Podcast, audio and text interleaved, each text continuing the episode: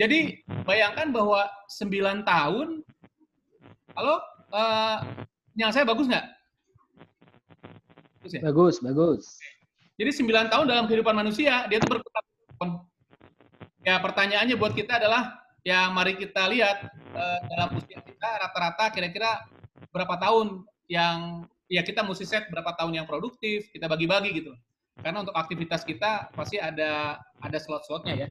Nah, seperti itu uh, saya mau menikmati dulu makanan ini. Ini adalah tahu Mas Bray.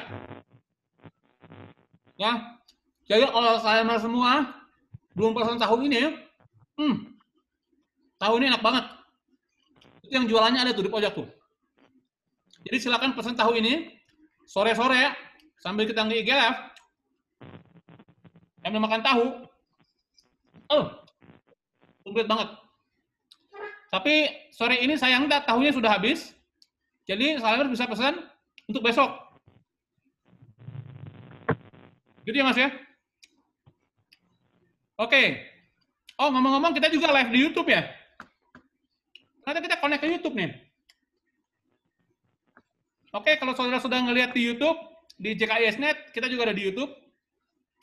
Sebenarnya dari situ kita bisa masukin ke JKIS Oke lah, sambil berjalan ya.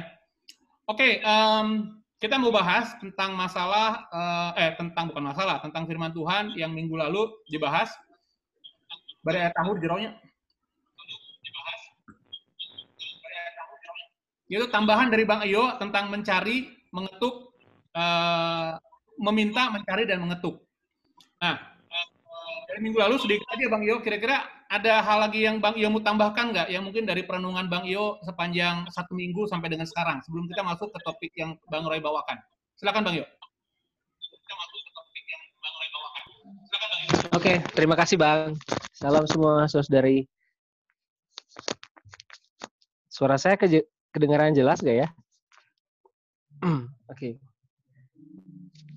Um, jadi coba merenungkan lagi gitu apa yang kemarin kita bahas sama-sama. Nah, kaitannya tentang meminta. kaitannya tentang meminta. Uh, itu delay di mana tuh? delay di Bang Tio lah. Oke, jadi kaitannya tentang meminta itu, jadi um, saya ngedapetin perundungan itu bahwa setiap permintaan itu kan pasti ada latar belakangnya gitu ya. Ada latar belakangnya. Nah, ya bang. Eh, kenapa sebuah satu permintaan bisa muncul eh, atau suatu keinginan bisa datang sama kita? Itu tuh pasti ada latar belakangnya gitu. Nah, ketika kita dalam proses meminta ini pun hal itu kita bisa bawakan juga sama Tuhan gitu ya seperti saya bilang kemarin bahwa meminta itu adalah proses di mana kita mengutarakan semua yang ada dalam isi hati kita. Mungkin secara teknis atau gambarannya itu adalah ya kita bisa juga membawa semua hal yang melatar belakangi permintaan kita itu gitu. Jadinya pasti kebayang detail tuh kayak gimana gitu ya. Jadi latar belakang dari permintaan kita itu apa.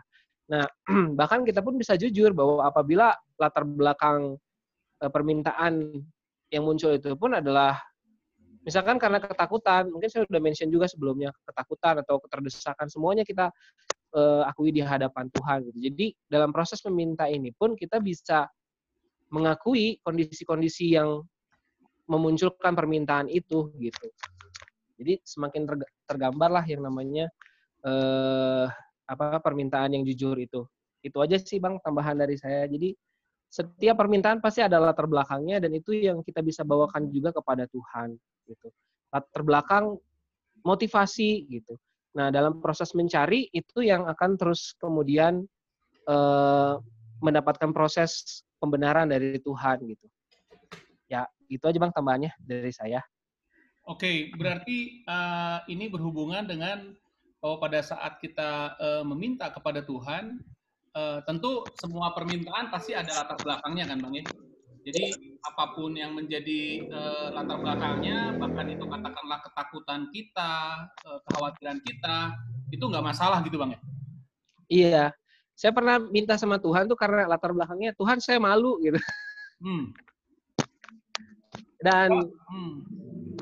dan itu tuh memang yang ter, yang saya rasakan gitu dan uh,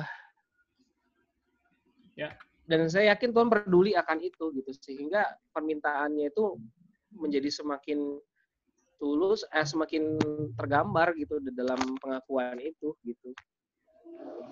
Oke, okay, oke. Okay. Siap, Bang. Terima kasih loh, Bang.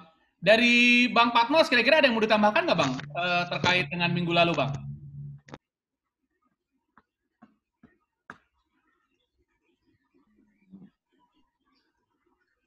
Bang Patmos, monitor. Oke, Bang.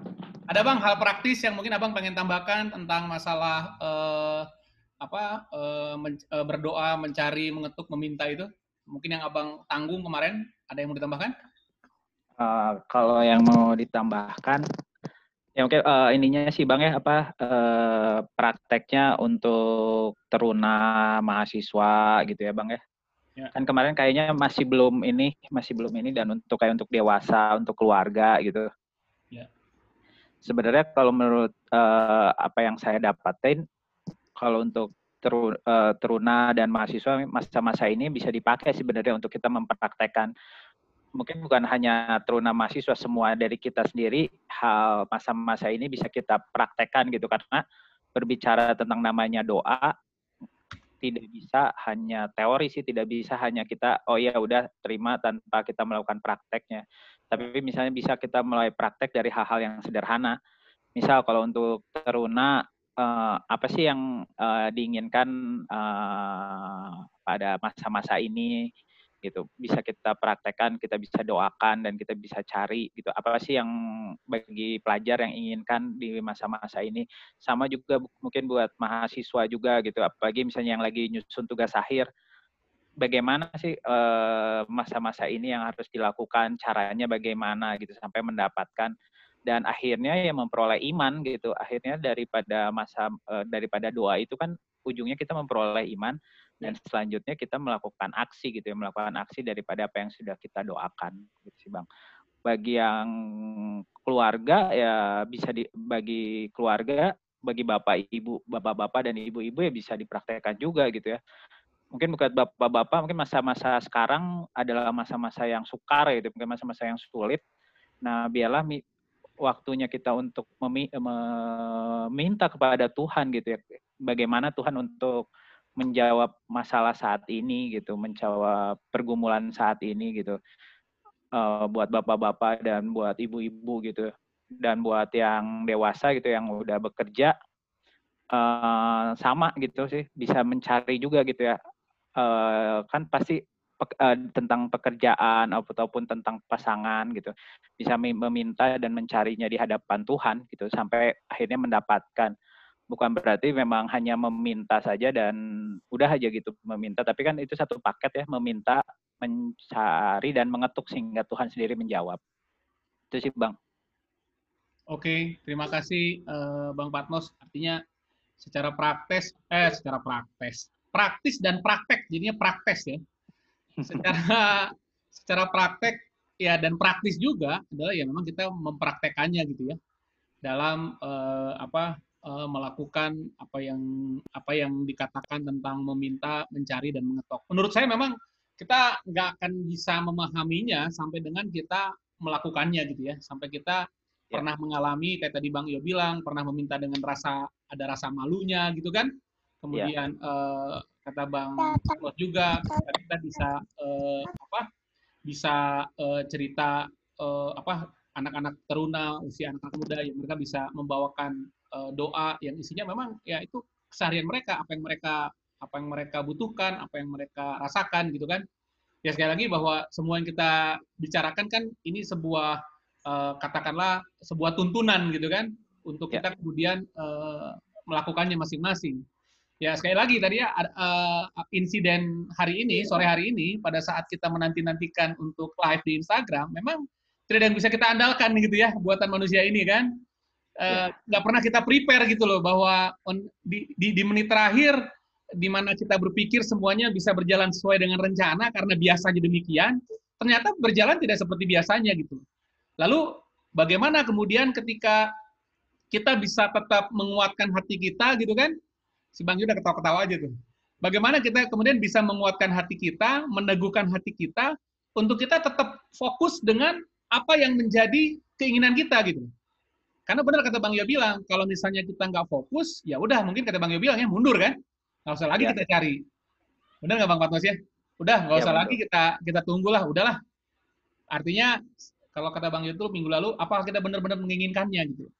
Apakah memang itu doanya itu memang sesuatu yang kita inginkan, sesuatu yang kita cari, sesuatu yang kita ketok gitu ya? Ya. Kalau enggak, ya pasti kalau ada apa-apa ya hilang juga gitu. Gitu kali ya. Nah, mungkin menarik ya untuk kemudian menyambungkannya dengan uh, yang uh, tema hari Minggu kemarin gitu kan. Waktu uh, Bang Roy bagikan uh, tentang menantikan Tuhan gitu ya. Uh, bahwa uh, yang saya dapatkan gitu ya uh, satu uh, kekuatan yang baru itu bukan dari umur ya. Bukan dari umur bukan dari apa pun tapi justru dari penantian akan Tuhan dari Yesaya 40 ayat 30 sampai 31. Gitu kan? Uh, dari situ gitu loh. Dan jadi uh, justru uh, dari menantikan Tuhan itu kita itu mendapatkan kekuatan gitu. Jadi saya pikir tadi juga ya pada saat uh, saya nyari-nyari jalan gimana caranya bisa merecover, mencoba-coba IG live nggak bisa gitu ya. Memang saya semakin ini ya, kan pasti gerasak gerusuk ya. Wah, kumaha ieu. Itu yang sekudu aya jawaban itu. Aduh, oh jebrak, jebrak yang di sana nunggu. Waduh, ini gimana nih? Mungkin yang sana juga, wah udahlah, nggak ada nggak ada harapan, nggak ada gini gitu kan. Tapi meneguhkan hati itu memang perlu di saat-saat seperti itu gitu ya. Saya juga nggak tahu apakah harus give up atau gimana, tapi saya pikir ah harus ada jalan keluar gitu loh untuk kita bisa ketemu gitu kan harus ada jalan keluar untuk kita bisa ketemu gitu itu aja yang saya ingin masa sih nggak ada jalan keluar gitu dan di last minute ya udah putuskan pakai zoom aja gitu kan nah akhirnya di situ ada ada ada keteguhan, di situ ada ketahanan gitu kan. Itu yang saya dapatkan yang pertama. Yang kedua, uh, rencana Tuhan itu tidak akan pernah gagal. Terus Tuhan itu tidak pernah lalai menepati janjinya. Eagle Life itu nggak boleh gagal. gitu kan? Dan Tuhan ya, membuat membuat segala sesuatu indah, tepat pada waktunya gitu loh. Ini semua ini rangkaian-rangkaian ini betul-betul rangkaian yang bisa dibilang sangat kalimat yang sangat indah didengarkan gitu ya Bang Andrio sama Bang Fatmo sebagai narasumber kita ya. Nah, menurut Bang Andrio dulu deh ya, menurut Bang Andrio, gimana Bang uh, yang Abang dapatkan insight dari firman Tuhan yang kemarin, uh, yang dari Bang Roy ini? Perenungan dari Bang Andrio gimana Bang? Bisa sharing nggak? Uh, saya sebenarnya teringat sama apa yang dibagiin di persekutuan ya sama salah satu anggota persekutuan. Dia menyaksikan tentang bahwa ya Tuhan itu membuat semuanya indah pada waktunya gitu jadi connect gitu ya. Uh, terus dia cerita bahwa rangkaian prosesnya itu itu panjang gitu. Sampai waktunya indah itu panjang gitu. Hmm. dan kalau kita baca dari khotbah tiga itu kan judul perikopnya juga untuk segala sesuatu itu ada waktunya gitu. Nah uh, jadi penantian kita itu pasti akan membuahkan sesuatu yang berdampak begitu baik buat kita. Itulah kenapa kita bisa menunggu dengan begitu antusias gitu. Ya. Seperti seorang petani yang dia nunggu tanamannya panen. Tapi dia tidak bisa menunggu tanamannya panen kalau dia tidak bisa tidak menanam uh, tidak menabur dulu gitu. Pelan-pelan, Bang, pelan-pelan, Bang. Dia tidak bisa dia tidak bisa memanen tanpa dia menunggu tanaman itu dulu untuk bisa panen gitu. Gimana gimana bang? Ini soalnya analoginya analogi dari kehidupan sehari-harinya Bang Andrio nih. Jadi pasti uh, sangat praktikal dan harusnya bisa kita pahami dan menjadi berkat. Lagi lagi Bang. Tadi uh, oke okay, saya ulang lagi ya. Uh, seperti yang tadi kita alami ya, kita tuh menunggu sesuatu yang akan seru jadinya di depan kan gitu ya IG live gitu. Dan menanti nantikan ini tuh kita tuh menantikan sesuatu yang bakal berdampak baik bagi kita akan berdampak luar biasa bagi kita. Sehingga menanti nantikan Tuhan itu menjadi sesuatu yang pasti karena Tuhan pasti men, uh, apa menyatakan dampak yang baik bagi kehidupan kita. Itu sama seperti seorang petani gitu. Petani begitu menanti-nantikan saatnya panen. Karena di situlah uh, semuanya dipertaruhkan ya. Hasil panen dijual dapat untung dan bisa terus lagi. Nah, cuman kita tidak bisa menanti-nantikan Tuhan untuk mengerjakan sesuatu yang tadi kita yang tadi saya bilang seru dan berdampak baik itu kalau kita tidak menabur di sebelum-sebelumnya gitu, Bang. Hmm. Jadi ada sebuah persyaratan ya, bukan persyaratan ya, memang itu mah sebuah kenormalan kali ya. Sebuah kenormalan menurut firman Tuhan. Uh, judul dari uh, perikop di pengkhotbah 3 itu bilang untuk segala sesuatu ada waktunya. Hmm. Kalau petani dia ada olah lahan dulu, kemudian menabur, kemudian eh ya menanam, kemudian memelihara yang ditanam sampai ke panen. Nah, di dalam setiap proses ini itu kita menanti-nantikan hasil juga gitu. Menanti-nantikan pertolongan Tuhan juga.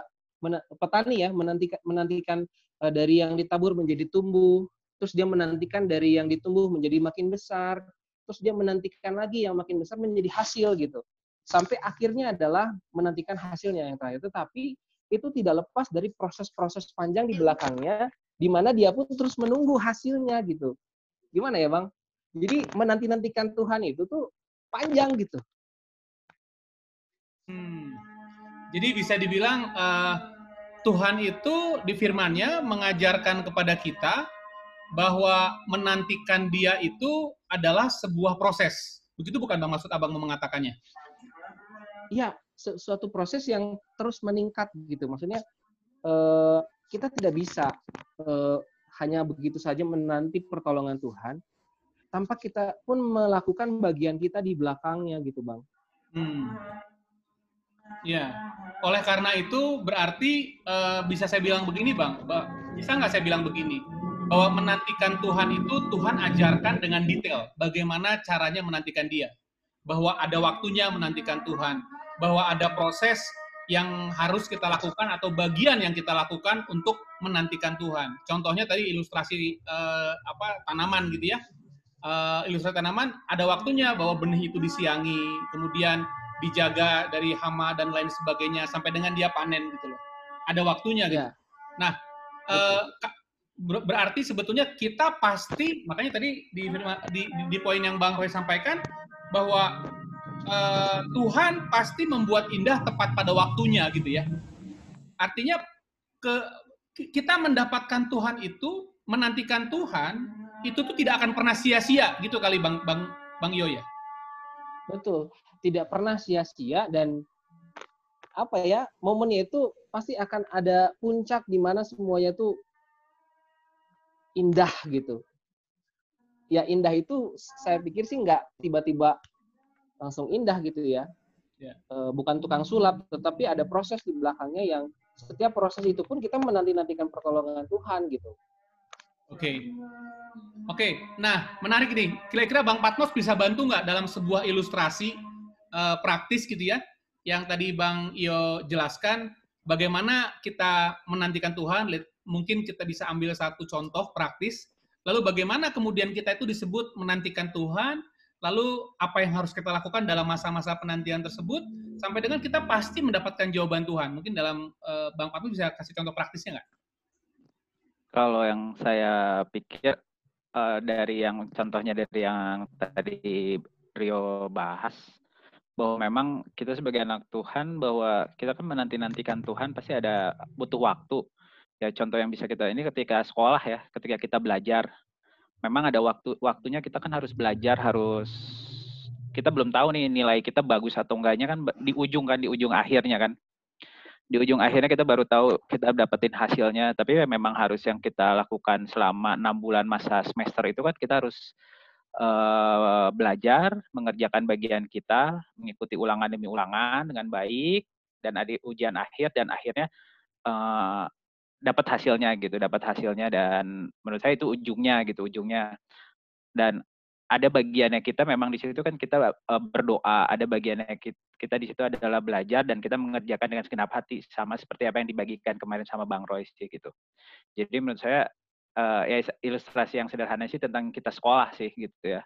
memang akan ada indah pada waktunya ya bahwa pada hasil akhirnya ya kita akan menerima hasilnya gitu yang sesuai dengan apa yang sudah diprasyaratkan sebelumnya bahwa kita sudah mengerjakan bagiannya kita gitu. Ya kalau nilainya jelek ya bukan berarti kita menyalahkan Tuhan sebenarnya ya apakah kita sudah melakukan bagiannya kita sebelumnya gitu kan. Ya. Sebenarnya Tuhan udah pasti uh, kan uh, di firman Tuhan dikatakan Tuhan nggak pernah gagal, Tuhan nggak pernah lalai, Tuhan sendiri yang akan uh, menolong kita sing tetapi ketika kita menunggu-nunggu ini ketika kita mengerjakan bagiannya kita, apakah kita mau sabar, uh, tenang, mau sabar. Karena menurut saya ketika menanti-nantikan Tuhan juga sebenarnya tanda ketaatan kita kepada Tuhan sih. Tanda kita taat, tanda kita setia. Karena kan menunggu itu nggak gampang, menunggu itu ya butuh ketaatan, butuh kesetiaan. Itu sih Bang. Ya, mungkin karena gini ya Bang Yo uh, sama Bang Patmos, terkadang uh, secara secara apa namanya, secara naluri katakanlah begitu ya, bahwa uh, antara permintaan dan jawaban, ekspektasi saya itu adalah jawabannya gitu. Bukan proses menunggu jawabannya. Gitu ya Bang Iyo ya? Di mute, di mute Bang tuh Bang. Iya benar Bang. Jadi kan ekspektasi saya itu hanyalah ini permintaan, ini jawaban. Jadi ya jawabannya yang saya cari gitu loh. Padahal sebetulnya kalau yang Bang Roy sampaikan ya, bahwa kekuatan itu ada di tengah-tengah ini masa-masa ya, menantikan ini gitu loh. Tetapi uh, mungkin mungkin ya begitu bang. Ya. Apakah apakah gitu bang kira-kira uh, uh, apa pemahamannya bang bahwa sebetulnya bukan di di masa-masa menantikan antara memulai berdoa, bertanya, berusaha dan jawaban atas apa pun yang kita minta gitu. Gimana bang? BKSnet ya? Uh, itu siapa yang bicara? Nanti saya mute itu. Bang Kiki. Oke bang, lanjut bang.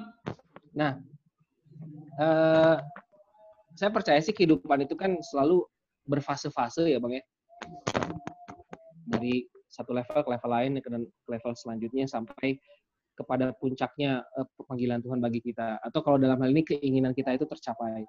Nah, kita itu membutuhkan kekuatan baru di setiap level itu gitu.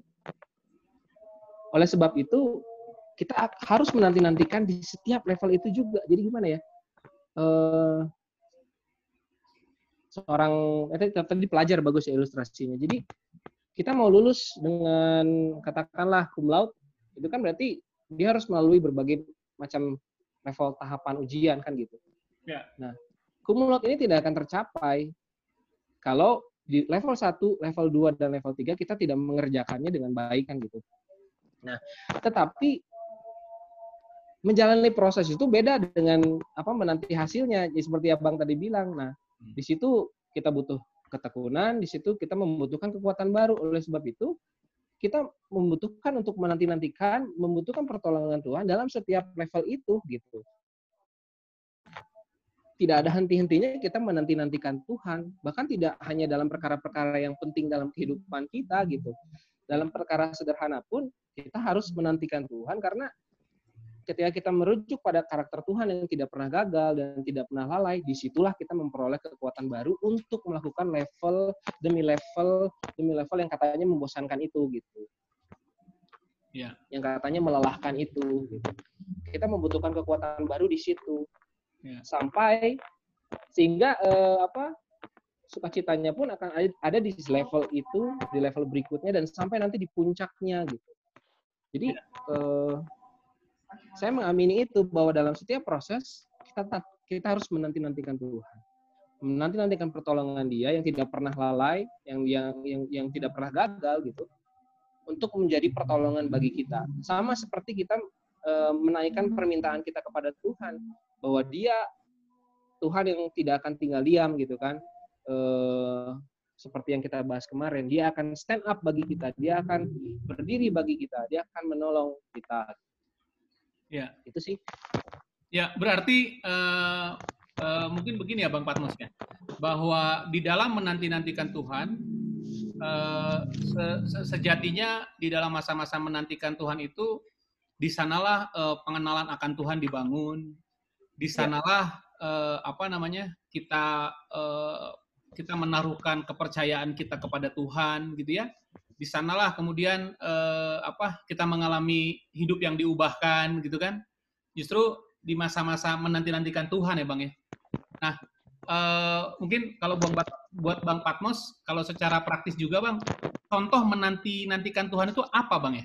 Eh, sikap, iman atau katakanlah eh, apa Bang? Contoh praktis eh, kata eh, menantikan Tuhan.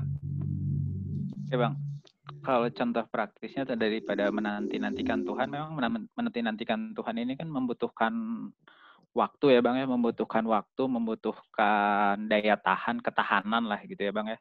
Dan memang ketika kita menanti-nantikan Tuhan, berarti kan kita menunggu jawaban Tuhan terhadap setiap doa kita, setiap permintaan kita, yang yang akhirnya akan mendapatkan iman bagi kita gitu, iman sehingga kita dapat melangkah gitu kan, karena kita ada iman, dan berikutnya ada ada perbuatan yang bisa kita lakukan dari iman yang kita dapatkan. Memang yang kita butuhkan adalah ya eh, apa ke, eh, daya tahan kita sih daya tahan kita bagaimana kita tetap intim berhubungan dengan Tuhan ya bagaimana kita terus mempraktekkan yang namanya doa itu sih bang gitu bagaimana kita kan di di minggu kemarin kita berbicara bahwa doa itu eh, berdoa dengan tidak jemu-jemu ya memang yang harus kita praktekkan yaitu berdoa dengan tidak jemu-jemu ketika kita menanti-nantikan Tuhan gitu ya. Uh, menurut saya ketika saya dapetin firman yang ini kemarin, iya ya ada kekuatan yang baru yang akan Tuhan berikan. Jadi ketika kita menanti-nantikan Tuhan, ketika kita berdoa, Tuhan sendiri akan memberikan kita kekuatan yang baru yang menurut saya, oh iya ya baru ya, bukan kekuatan yang lama, tapi kekuatan yang baru yang yang akan pasti berbeda dengan yang sebelumnya gitu yang buat kita sendiri bisa melangkah lebih jauh lagi gitu bisa bisa bisa melakukan apa yang sebelumnya tidak terpikirkan gitu. Itu yang menurut saya yang bisa kita praktekkan yang bisa kita lakukan di masa-masa ini gitu ya. Memang berdoa itu ya harus kita yang harus kita praktekkan. Tapi ya, selain berdoa ya tetap ada bagiannya kita untuk kita mengerjakan uh, apa yang ada di kita masing-masing gitu ya. Kita melakukannya dengan segenap hati ya. Jangan hanya berdoa aja berdoa terus duduk diam tanpa kita mengerjakan bagiannya kita ya nggak akan ada hasilnya gitu. Tapi ketika kita berdoa terus dan kita mengerjakan bagiannya kita, eh, saya percaya bahwa ya, Tuhan pasti akan mengerjakan bagiannya Tuhan dan indah pada waktunya. Itu sih bang. Amin. Jadi uh, bahwa ini tuh menjadi sebuah ini ya, menjadi sebuah uh, apa kebenaran yang memang uh, mau ke mana pun, mau di mana pun kita, ini adalah kebenaran yang kebenaran yang akan terus kita bawa gitu. Bahwa ya, berarti yang tadi Bang Patno sama Bang Andrea bilang bahwa menanti-nantikan Tuhan itu berbicara tentang uh, apa sebuah kondisi di antara ketika kita memulai meminta sampai dengan Tuhan menjawab. Sebetulnya bahkan menanti-nantikan Tuhan pun kalau Bang Iyo bilang adalah saat di mana bukan sebenarnya uh, kita yang membuat keputusan Tuhan berubah, tapi Tuhan yang mengubahkan kita gitu ya. Jadi artinya itu pun sebuah masa menanti-nantikan, Tuhan ketika kita berdoa untuk satu hal, kemudian kita nantikan Tuhan, kita lakukan bagian kita, misalnya itu belajar dan lain sebagainya. Uh, Tuhan adil ya, Tuhan pasti akan jawab sesuai dengan apa yang sudah kita lakukan gitu kan. Dan bahkan masa-masa penantian itu masa-masa di mana kita akan mendengar suara Tuhan gitu ya mendengar apa yang Tuhan ingin uh, sampaikan yang bisa jadi bahkan mengubah apa yang awalnya kita minta gitu. Kita minta dulunya A, tetapi Tuhan akan mengarahkan kita, mengubahkan kita sehingga kita dapatnya B dan kita lebih bersuka cita sesungguhnya di dalamnya gitu kan. Betul. Uh, bang Yus sendiri pernah ngalamin nggak Bang dalam hidup bahwa yang diminta A kemudian yang dijawab Tuhan itu B, C dan D gitu dan Bang Yu kecewa?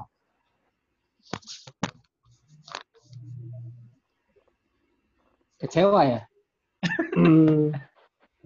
Ya, ya pernah, pernah, pernah, pernah. Pernah, Bang. Nah, itu gimana, Bang? Itu bisa bagi, Bang. Ini kita udah mau kita kita tiga menit lagi jam 6. Salemar, saya minta waktu ya. Uh, Salemars mungkin sekitar tambahan 5 sampai 10 menit lah ya. Mudah-mudahan nggak ke mana-mana ya untuk kita coba dengarkan nih pengakuan-pengakuan dari narasumber kita nih. Silakan Bang Yo. Uh, Artinya itu kan sebuah pelajaran juga kan? Ya nggak? Iya. Jadi um, pernah meminta terus dijawab uh, lain terus kecewa gitu ya? ya mau ya kalau kalau nggak kecewa ya nggak apa-apa. Tapi kadang-kadang kan kalau kalau apa ya uh, uh, dalam tanda petik mudahnya gitu ya, ya Tuhan pasti memberikan lebih baik gitu. Tapi misalnya nggak mudah juga sih itu juga memang kenyataannya Tuhan memberikan yang lebih baik. Tapi pernah nggak ngalamin bahwa ternyata yang kasih itu, aduh, bagi ini Tuhan yang saya pengen gitu Dan mungkin sempat nah, ah, eh gitu. Ya. Kejadiannya sih paling sering kali begini bahwa seperti yang di Petrus itu uh, dua Petrus ya bilang bahwa orang menyangkanya ini sebagai kelalaian gitu. Hmm. Bahwa Tuhan lalai, bahwa Tuhan uh, gagal gitu. Tapi itu di persepsi kita sebagai manusia. Mungkin bukan di saya tapi di orang lain misalkan gitu ya. Atau di saya, di orang lain enggak. Jadi kalau di kasus yang pernah saya alami itu, saya minta sesuatu, Tuhan kasih yang lain, tetapi saya baru mulai mengerti, baru mulai menyadari bahwa tidak ada yang gagal dari apa yang Tuhan buat dalam hidup saya itu memang belakangan gitu. Mungkin pada saat itu rasanya ada rasa kecewa gitu. Nah, baik sekali bagi, eh, kita adalah kita mengakui hal itu juga di hadapan Tuhan gitu. Tuhan kenapa ini yang terjadi gitu. Tetapi kiranya kita pun memiliki hati di mana kita percaya penuh sama Tuhan doa saya waktu itu adalah kiranya Tuhan menyingkapkan lalu apa yang Tuhan uh, sudah sediakan bagi saya selanjutnya kan gitu. Nah, ya. memang saya malah melihatnya itu sebagai kelalaian pada saat itu gitu. Contohnya misalkan minta sesuatu berhasil, namun tidak berhasil. Usaha misalkan membangun sesuatu, eh ternyata kolaps gitu. Nah, eh, itu kan beda ya harapan dan yang terjadi seperti apa. Toh saya sudah berdoa gitu padahal. Nah, seperti yang saya, eh, saya sampaikan waktu di uh, chat uh, apa IG live sebelumnya bahwa saya melihat itu sebagai awalnya mengecewakan, awalnya itu membuat uh, apa? membuat saya uh, apa? Uh, bahkan saya ngecek diri saya apakah saya ada salah atau saya ada dosa gitu kan. Apakah ini ada kebodohan saya gitu. Tetapi di atas semua itu suatu waktu Tuhan akan menyingkapkan bahwa apa yang dia sedang rencanakan kepada saya, yang waktu itu saya kecewa dan mungkin saya protes pada Tuhan, itu sesungguhnya lebih indah gitu. Seperti itu, yeah. Bang. Nah, di situ kita dibutuhkan yang namanya eh, apa? Yang kemarin saya bilang bahwa ya satu poin kita sampai ke titik kita tidak bisa berbuat apa-apa lagi dan kita menyerah kepada Tuhan dan kita menyerahkan apa yang kita inginkan itu gitu. Sampai itu terjadi barulah pintu anugerah itu bisa terbuka gitu. Hmm. Dan Tuhan mengerjakan eh ternyata jauh lebih indah dari yang kita inginkan gitu. Yeah. Yeah. Jadi ketika sesuatu atau segala sesuatu tidak sesuai dengan harapan kita, maka yang kita harus lakukan kita datang sama Tuhan, kita akui dan percaya dia tidak pernah gagal dan tidak pernah lalai bahwa ada sesuatu yang akan terjadi dan itu indah adanya bagi kita gitu. Walaupun pada saat hari kejadiannya kita nggak enak, nggak suka gitu. gitu. Tetapi ya penting sekali untuk mengakui di hadapan Tuhan apa yang sesungguhnya kita rasain itu. Gitu. Dan pada saat kita mengakui itu, ya pada dasarnya Tuhan sedang mengubahkan hati kita juga. Amin. Jadi jangan disimpan-simpan kecewanya gitu. Ya, betul bang. Ya. Oke, dari Bang Patmos ada nggak bang? Banyak bang kalau kayak banyak. gitu. Banyak, waduh, luar biasa banyak nih. Satu aja bang, satu aja bang. Satu aja. Uh, ya waktu dulu sih waktu zaman lulus lulus kuliah kan gitu ya lulus kuliah. Aduh, bawa-bawa kuliah lagi. Terus gimana bang? lulus kuliah punya harapan kan wah tinggi gitu ya ingin ini kerja di A di B di C terus akhirnya daftar PNS oh udah udah percaya diri lah gitu kan dan apa karena kesempatannya besar waktu itu hmm. udah sampai tahap akhir eh ternyata pas pengumuman gak masuk gitu kan ya ya sempet ya kecewa lah kecewa gitu kecewa dan uh, ya diem apa ya yang nggak nggak sampai marah sih cuman cuman kenapa ya kenapa ya sampai bertanya-tanya gitu sih. Dan nggak langsung mengerti sih akhirnya setelah beberapa lama akhirnya mengerti bahwa oh ya Tuhan kasih yang ini pekerjaan yang baru lah gitu, pekerjaan yang sesuai gitu. Itu sih Bang. Jadi memang ini proses gitu ya, ini proses ketika kita berdoa A tapi jawabannya ternyata B ya kita harus memang uh, apa ya merendahkan diri di hadapan Tuhan lah belajar merendahkan diri di hadapan Tuhan dan belajar percaya sama Tuhan sih itu bang belajar percaya sama Tuhan ya. karena kalau enggak ya mungkin kitanya kesel-kesel terus aja gitu kesel-kesel terus gitu sih bang itu bang Iya, terima kasih Bang Andrio ya sama Bang Patmos ya. Mungkin uh, ini uh, di, di waktu yang memang kita bisa dibilang agak chaos ya mulainya ya. Uh, sampai dengan sekarang saya percaya Tuhan baik ya buat kita semua ya yang join di sini juga nggak kebetulan pasti uh, Tuhan berbicara sekali lagi kepada satu demi satu bahwa memang menantikan Tuhan itu sebuah proses. Bahkan ketika jawab kita kita minta A kemudian dijawabnya B bahkan kemudian kita menantikan Tuhan juga untuk kita mendapatkan pengertian dari Tuhan. Seperti yang tadi yeah. kita sama Bang Andre sama Bang Patmos ya. Jadi betapa memang menantikan Tuhan itu Eh, berbicara tentang kita semakin dalam mengenal Tuhan, kita semakin dalam mengenal pribadinya, dengan menaruh kepercayaan bahwa dia Allah yang baik, dia Allah yang bertanggung jawab ya dalam hidup kita, bahwa dia yang bertanggung jawab dalam hidup kita itu saya masih ingat banget yang Sandra bagiin ya, bahwa bukan kita yang selalu menuntut gitu ya sama Tuhan gitu kan, menuntut dan menuntut, tapi kita menaruhkan percaya kepada Tuhan bahwa ya. Tuhan itu bertanggung jawab atas hidup kita gitu loh. Sama mungkin kalau buat bapak-bapak nggak ada bapak-bapak yang nggak bertanggung jawab buat keluarganya ya mau gimana caranya gitu kan pasti selalu dicarikan jalan gimana caranya keluarganya tetap ada dalam tanggung jawabnya gitu kan ya uh, ya ya apalagi uh, Tuhan kita ya kita nah jadi persekutuan bapak-bapaknya ya ya begitu ya jadi uh, terima kasih buat Bang Andrio sama Bang Patmos ya untuk uh, sama sharingnya. Bang. Sekali lagi, uh, Salemers, uh, itu uh, sharing kita pada sore hari ini ya. Uh, di tengah tadi kita mulai cukup terlambat, sangat terlambat malah 10 menit.